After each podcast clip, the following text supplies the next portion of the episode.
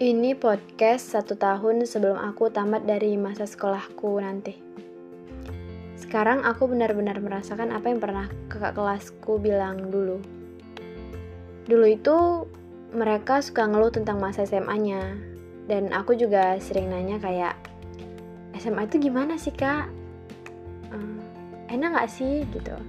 Terus mereka suka bilang gini, masanya enak sih, tapi mungkin lebih ke pemikirannya yang agak nggak enak gitu.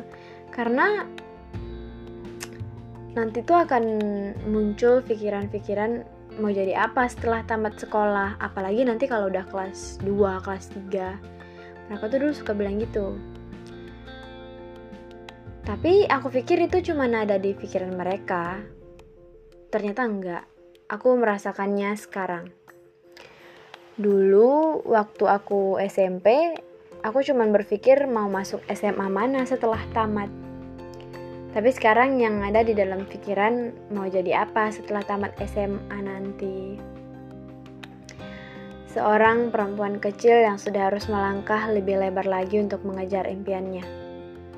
Dua cabang dalam satu kepala yang harus dia pilih. Pikiran yang tidak ada ujungnya itu selalu menghantui Dulu waktu masih berumur 12 tahun, aku sempat merasa menjadi orang yang tenang dalam pikiranku sendiri.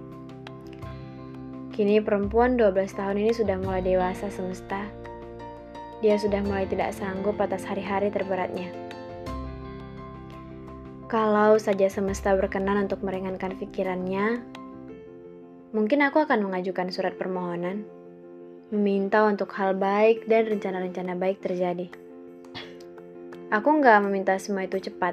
Aku paham betul di sini aku sedang meminta. Tapi aku ingin bersantai dengan jalan pelan-pelan dan tidak berlari dengan keraguan. Ternyata dewasa itu tentang ragu ya? Ya nggak sih? Ragu mau jadi apa setelah ini? Ragu menjawab ingin dibawa ke mana rencana-rencana ini. Tapi ya gitu, kita nggak bisa berhenti cuma karena kita ragu kita nggak bisa menghentikan dunia yang suasananya nggak kita sukai. Ujung-ujungnya kita jalani sambil senyum terus bilang, nggak apa-apa ya, gitu kan? Sebenarnya aku juga nggak tahu sih aku udah dewasa di mata orang-orang atau belum, tapi menurut pikiranku ini sudah lebih dari pikiran orang dewasa. Isi kepala yang selalu mengguncang untuk cepat segera mendapatkan jawaban. Sementara semesta belum memberi jalan yang sesempurna itu. Tengah malam yang selalu jadi hantu kegagalan. Sekarang tuh tiada malam tanpa overthinking deh kayaknya. Mau jadi apa ya setelah tamat SMA? Mau ngapain ya setelah tamat SMA? Bahkan sekarang kalau ditanya apa hal yang paling ditakuti, ya kehidupan setelah tamat SMA nanti takut gagal, takut ngecewain, takut salah jalan. Tapi mungkin ini bagian dari dewasa kali ya. Kita nggak bisa menghentikan pikiran sendiri, tapi semoga kita selalu bisa mengarahkan ke mana pikiran itu akan berlabuh. Apa aku orang yang paling cemas atas itu ya? Atau ada banyak sekali tapi mereka nggak bilang? Semua kan punya tenangnya masing-masing.